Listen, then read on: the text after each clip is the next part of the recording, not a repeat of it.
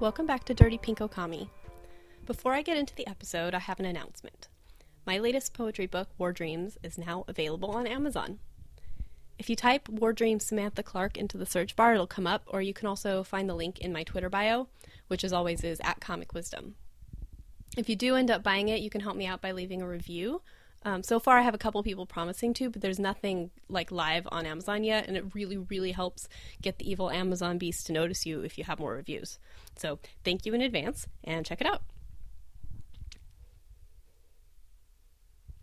So to get into it, first of all, I want to say I'm not here to try to argue that Natalie has never said a less than woke thing, or made an off color joke, or handled every extremely complex topic she discusses with absolute perfection. I'm not here to argue that no one should ever be asked to account for behavior that people feel is harmful, especially if it becomes a pattern. I'm not even here to talk specifically about Natalie, although I'm going to center this podcast episode around her because she's an excellent example of the broader dynamic I'm trying to address. I'm doing this episode because someone has to say something about the way our toxic sludge pool of a left internet culture is hurting us, and we do not have time for it.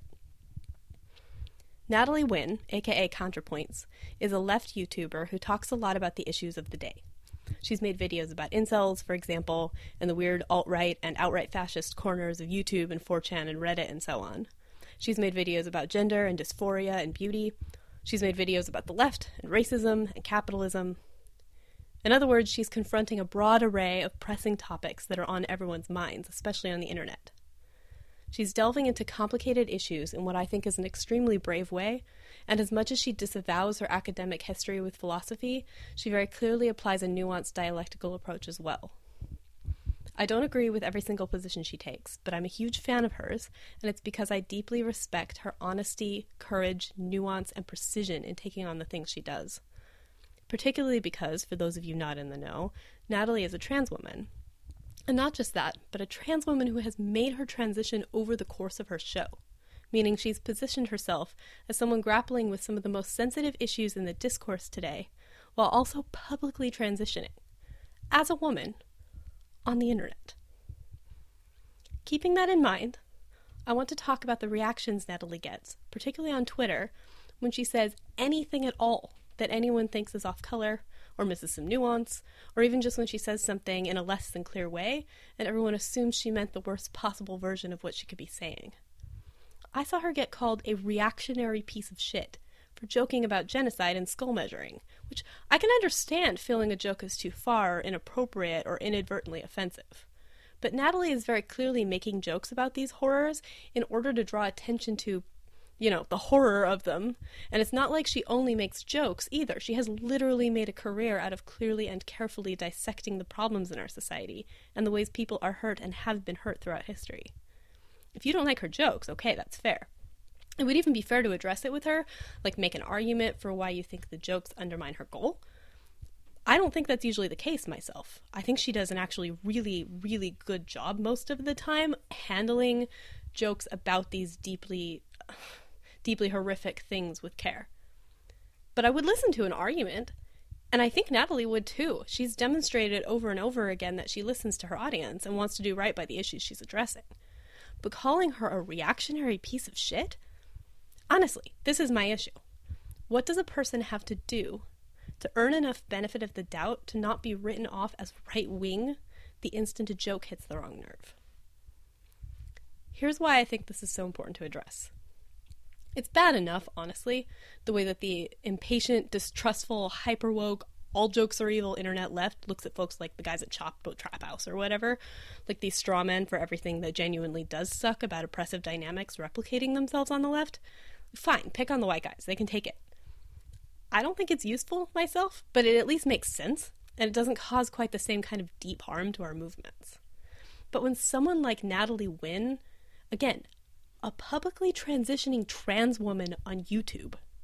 Or Chelsea Manning, a fucking whistleblower hero who's currently in prison for her service to all of us, also a trans woman who tried to kill herself last year because of the cruelty of the internet when she made a mistake.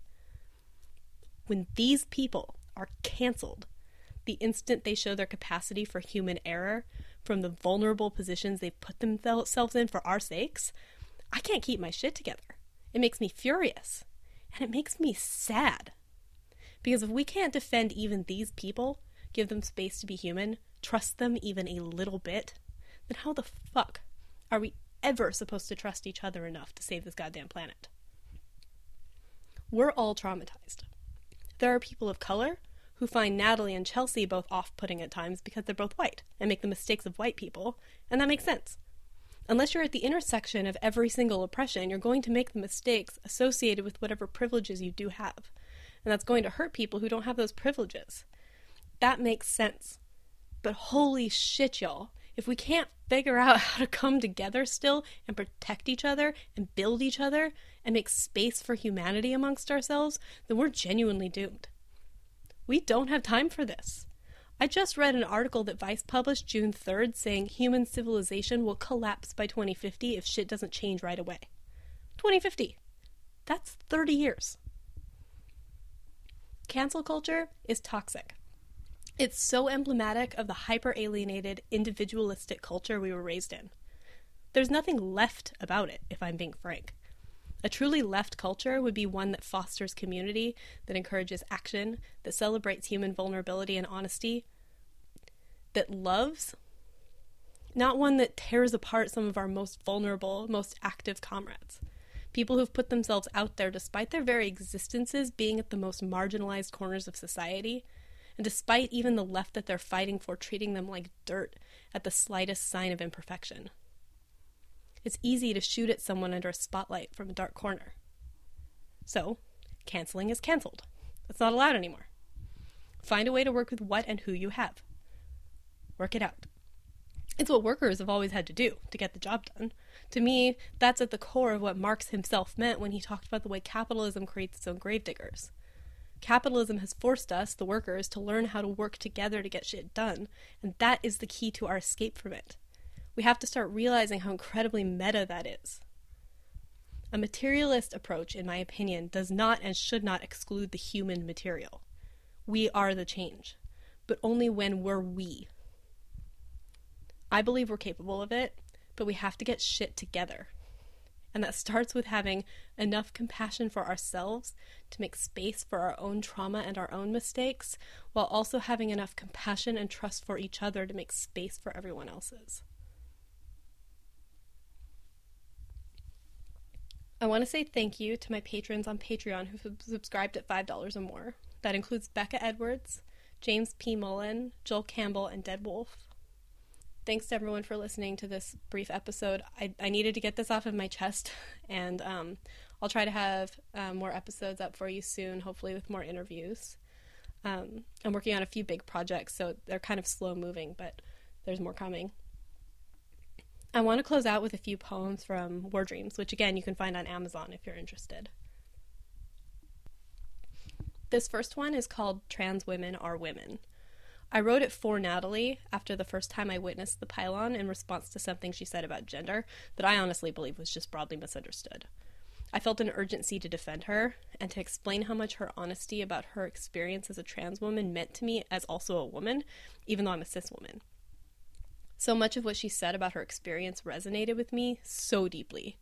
I realized how important it was that most of what she described as her experience as a trans woman was basically indistinguishable in quality from my own experience as a cis woman. The main difference, honestly, seems to be the quantity of abuse and struggle. That's not really a radical statement in a lot of ways. Trans women are women, and they're one of the most deeply oppressed categories of women. But it matters because the subtleties are so often missed. So this is trans women or women. It is with corsets, contours, belts, and bustles, that ever looming device, the high heeled shoe, the way of holding one's fingers more for display than for use. It is to practice how to make intonations, how to say the words mattering more than what they mean, the way the lips are set when one isn't talking. If there is essence to woman, it is only this becoming more of oneself using all the tools of falseness. If there is a difference between cis woman and trans woman, it is only this whether those tools are seen as uniform or costume. Sisters.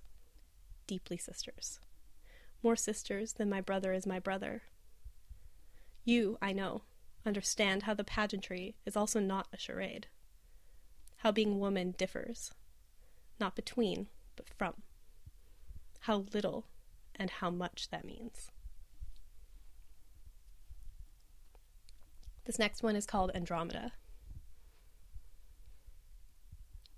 We do not dance the way planets do anymore. Once, through most of our moment in universal history, we looked up and around instead of inward. Individualism, they insist, is the pinnacle of human liberty. But I've heard the voice of a man who lived in a box alone for decades. It was as far from the voice of planets and stars as the cold steel spires on the tops of skyscrapers, screeching in the high wind. No one is free alone, especially not bodies made of skin and water and iron rich organs, souls made of magnolias and pears, spirits made of blue and the twinkle of a creek in the moonlight. We do not dance the way planets do because we have forgotten what it means to be a galaxy.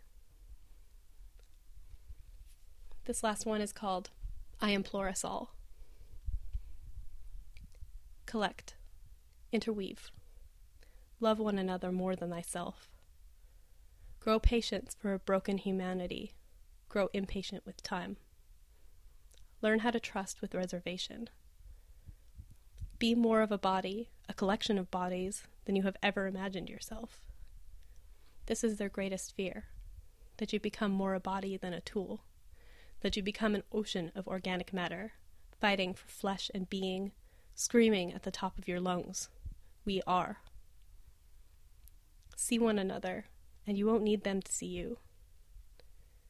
Make the way for them to become us.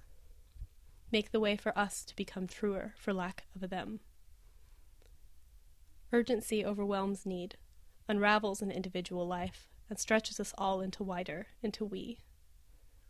We can't afford to wait until we have nothing left to lose to start fighting.